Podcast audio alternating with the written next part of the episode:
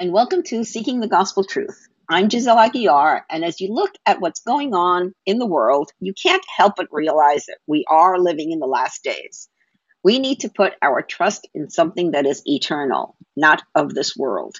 That is Jesus Christ, our confident hope. How do we do that? By getting to know Him, by studying His Word. I pray that as you hear this message, it will encourage you to study the Bible daily for yourself. Seek the truth. I pray that God opens your heart, eyes, and mind to understand what His Spirit is trying to tell you. And as you become rooted in the Word, you'll also be rooted in hope, joy, and peace. Let's dig in.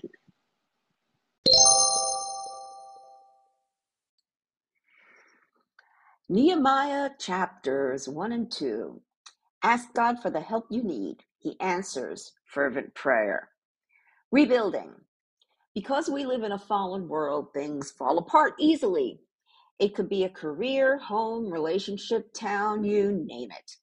Nehemiah is blessed as he has the ear of the king of Persia. When God puts a calling on his heart, he risks it all to obey. Would you? Let's dig in. Nehemiah 1 Concern for Jerusalem. These are the memoirs of Nehemiah, son of Hakaliah. In late autumn, in the month of Kislev, in the 20th year of King Artaxerxes' reign, I was at the fortress of Susa. Han, Han, Han and I, one of my brothers, came to visit me with some other men who had just arrived from Judah. I asked them about the Jews who had returned there from captivity and about how things were going in Jerusalem. They said to me, Things are not going well for those who return to the province of Judah. They are in great trouble and disgrace. The wall of Jerusalem has been torn down and the gates have been destroyed by fire. When I heard this, I sat down and wept. In fact, for days I mourned, fasted, and prayed to the God of heaven. Then I said, O Lord, God of heaven, the great and awesome God who keeps his covenant of unfailing love with those who love him and obey his commands. Listen to my prayer. Look down and see me praying night and day for your people Israel. I confess that we have sinned against you. Yes, even my own family and I have sinned. We have sinned terribly by not obeying the commands, decrees, and regulations that you gave us through your servant Moses. Please remember what you told your servant Moses. If you are unfaithful to me, I will scatter you among the nations. But if you return to me and obey my commands and live by them, then even if you are exiled to the ends of the earth, I will bring you back to the place I have chosen for my name to be honored. The people you rescued by your great power and strong hand are your servants. O oh Lord, please hear my prayer. Listen to the prayers of those of us who delight in honoring you. Please grant me success today by making the king favorable to me. Put into his heart to be kind to me. In those days, I was the king's cupbearer. It's the end of Nehemiah 1. Nehemiah 2. He goes to Jerusalem. Early the following spring, in the month of Nisan, during the twentieth year of King Artaxerxes' reign, I was serving the king his wine. I had never before appeared sad in his presence. So the king asked me, Why are you looking so sad? You don't look sick to me. You must be deeply troubled. Then I was terrified, but I replied, Long live the king! How can I not be sad? For the city where my ancestors are buried is in ruins, and the gates have been destroyed by fire.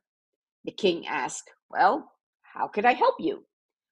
With a prayer to the God of heaven, I replied, If it please the king, and if you're pleased with me, your servant, send me to Judah to rebuild the city where my ancestors are buried.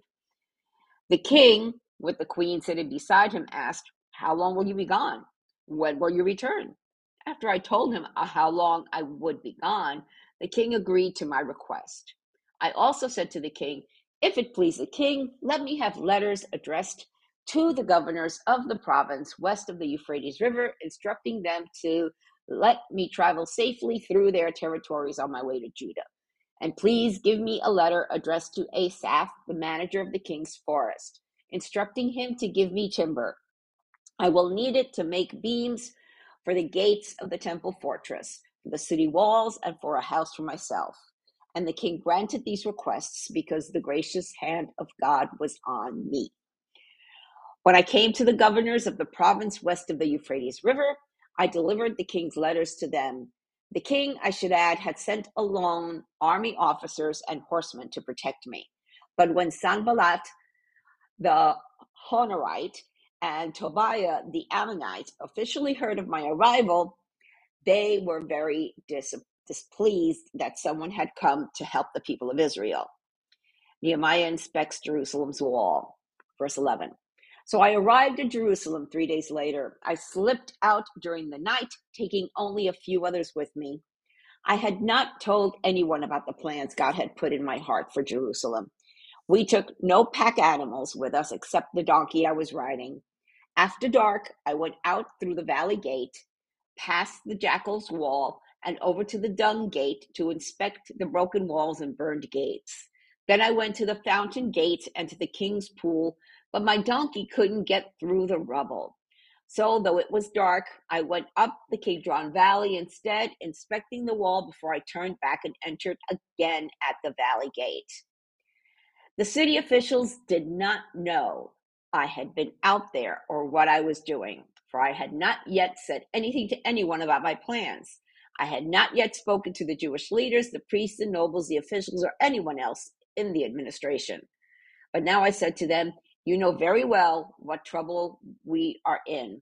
Jerusalem lies in ruins, and its gates have been destroyed by fire. Let us rebuild the wall of Jerusalem and end this disgrace. Then I told them about how gracious, how the gracious hand of God had been on me and about my conversation with the king. They replied at once, Yes, let's rebuild the wall. So they began the good work. But when Sanballat, Tobiah, and Geshem the Arab heard about of our plan, they scoffed contemptuously. What are you doing? Are you re- rebelling against the king? They asked. I replied, The God of heaven will help us succeed. We, his servants, will start rebuilding this wall. But you have no share, legal right, or historic claim in Jerusalem. And that's the end of Nehemiah chapter 2. All right, so here are some key points. The year is 446 BC, and Nehemiah is the cupbearer for King Artaxerxes. It was his duty to taste the wine or other beverage before the king drank, just in case it was poisoned. He was a trusted servant of the king. He had to be. He was taking his life into his hands each time he tasted the drink. It's not like the people could elect someone else if they didn't like their ruler. No, they had to wait until his death. Hence, it was Nehemiah's job to protect the king against poisoning. When Nehemiah heard the bad report from Jerusalem, he fasted and fervently prayed. He praised God, confessed the sins of himself and his family as well as the people reminded God of his promise to bring the people back from exile. He asked God to grant him success.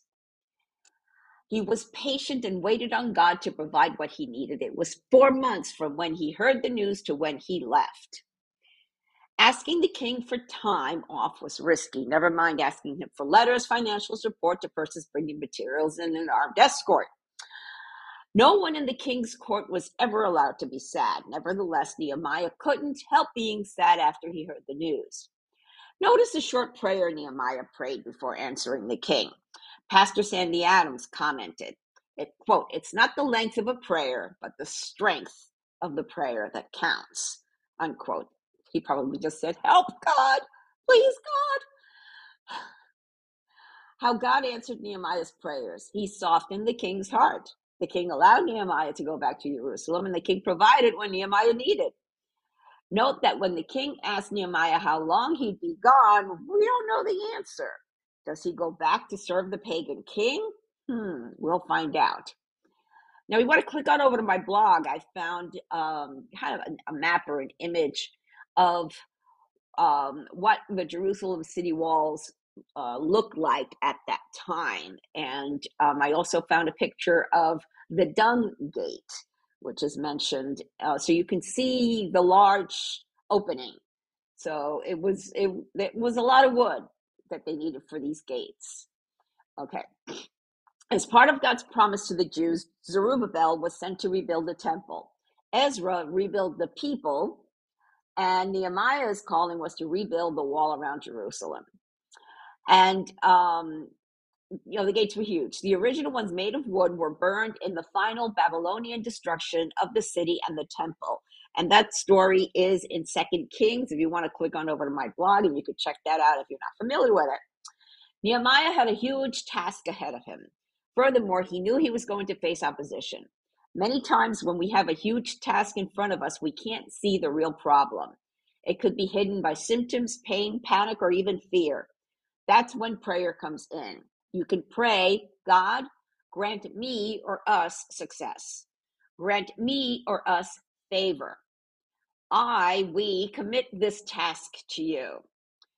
Guide me or us through this task. Okay, you got to be be specific in where you need God to help you. Paul wrote some great advice on prayer in Philippians 4, starting in verse 4. Rejoice in the Lord always. I say again, rejoice. Let your gentleness be evident to all. The Lord is near. Do not be anxious about anything, but in every situation, by prayer and petition with thanksgiving, present your requests to God and the peace of God, which transcends all understanding, will guard your hearts and your minds in Christ Jesus. Believe me, that works. So, what is God calling you to do? Here you go. Where's the gospel? Well, the purpose of the Old Testament is to proclaim the coming Messiah, Jesus. Where is he in today's story? Well, the folks that spoken gospel reveal the message. And I quote Since creation, it has always been God's plan to have a home where he can live with us. That's what the Garden of Eden was a home for God and his people. But just as it happened in the garden, God's people disobey and are separated from their home with God. Exile isn't just a political term, it's a spiritual reality. But God has made gracious promises to bring his people out of exile and back to himself. He even promises to transform the ruins of Israel back into a new Garden of Eden. But these promises can only come true when someone like Nehemiah is willing to intercede and obey on behalf of people who won't and can't. That's us. That leader is Jesus. Jesus is the leader who can fulfill all of God's promises. As Nehemiah interceded for the exile, Jesus intercedes for us. As Nehemiah obeyed on behalf of his people, Jesus fulfills the law for us. Like Nehemiah, Jesus sacrificed his high position to save his needy people. But just as God's right hand rested on the king of Persia to provide protection and provision for Nehemiah and God's people, God's hand rested on the authorities of Jesus' day. God protected and provided a home for his people, not with money, but at the cost of his own son. Willingly, Jesus gave up his authority to give us a home. Sacrificially, Jesus gave up his life to free us from our exile. Perfectly, he obtained to death, he, he obeyed to death so that by faith we can live as righteous natives in a new Garden of Eden. Let me read that sentence again since I screwed it up perfectly.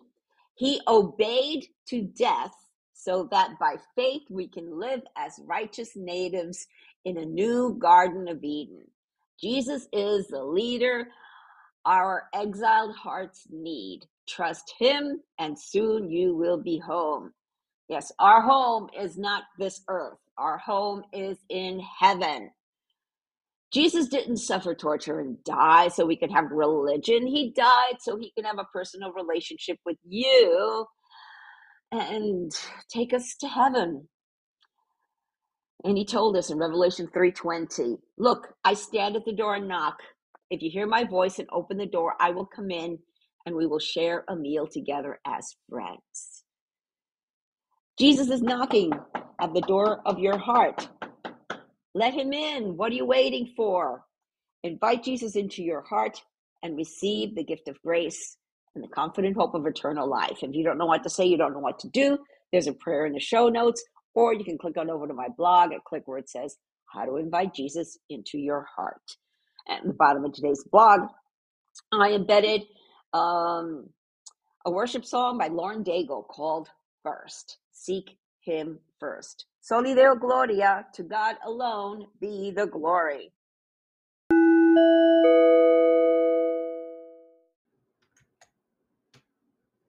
Are you a born again Christian with Catholic friends or family members? Have you struggled with how to bring up the truth of Jesus' salvation?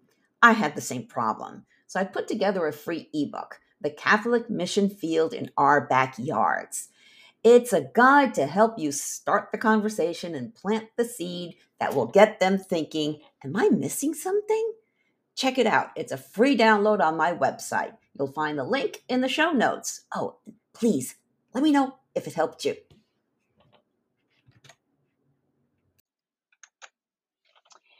If you're a born again believer helping a Catholic friend or family member start reading the Bible, it's a great idea to give them one. But which version or translation would be a good one for them? There are too many to choose from. As a former Catholic, it helped me to have a Bible translation in plain, everyday English. And I know many evangelical Christians are very much attached to the King James Version. That's fine if that's what you grew up with. Remember, Catholics have grown up with priests and nuns telling them they don't need to read the Bible. All they have to do is trust the church to teach them what they need to know, only they don't, and that's the problem.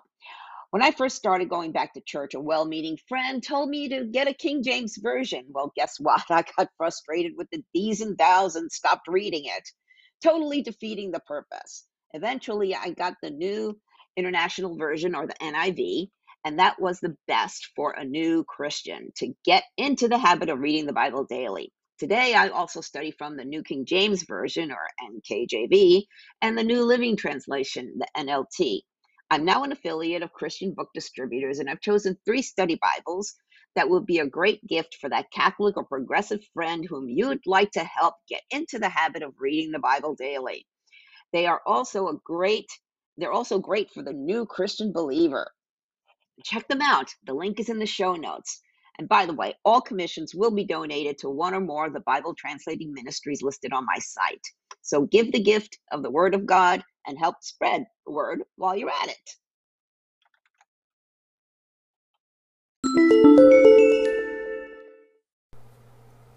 Thank you for listening to this episode. I pray that the Holy Spirit, the author of Scripture, touched your heart to reveal the gospel truth that our hope of salvation is through Jesus Christ alone. If you have any comments or questions, feel free to reach out to me via my website or social media. I encourage you to read the Bible daily and seek the truth for yourself. I recommend that you download two free Bible study apps the YouVersion Bible app and Through the Word. Friends, we are living in strange, crazy times, the last days, the end times. But know that things aren't falling apart, they are falling into place. Jesus said in Revelation 3 20 to 22, Look, I stand at the door and knock. If you hear my voice and open the door, I will come in, and we will share a meal together as friends. Those who are victorious will sit with me on my throne, just as I was victorious and sat with my Father on his throne. Anyone with ears to hear must listen to the Spirit and understand what he is saying to the churches. Jesus is knocking. It's up to you to open the door. Peter told us in 2 Peter 3 9, the Lord isn't really being slow about his promise, as some people think. No, he is being patient for your sake. He does not want anyone to be destroyed or perish but wants everyone to repent. Jesus is coming back soon. Are you ready? Repent of your sins and invite Jesus into your heart right now. If you don't know what to say, there's a prayer in the show notes and on my blog. Jesus said in Matthew 24 14, and the good news about the kingdom will be preached throughout the whole world so that all nations will hear it, and then the end will come. Soli Deo Gloria. To God alone be the glory.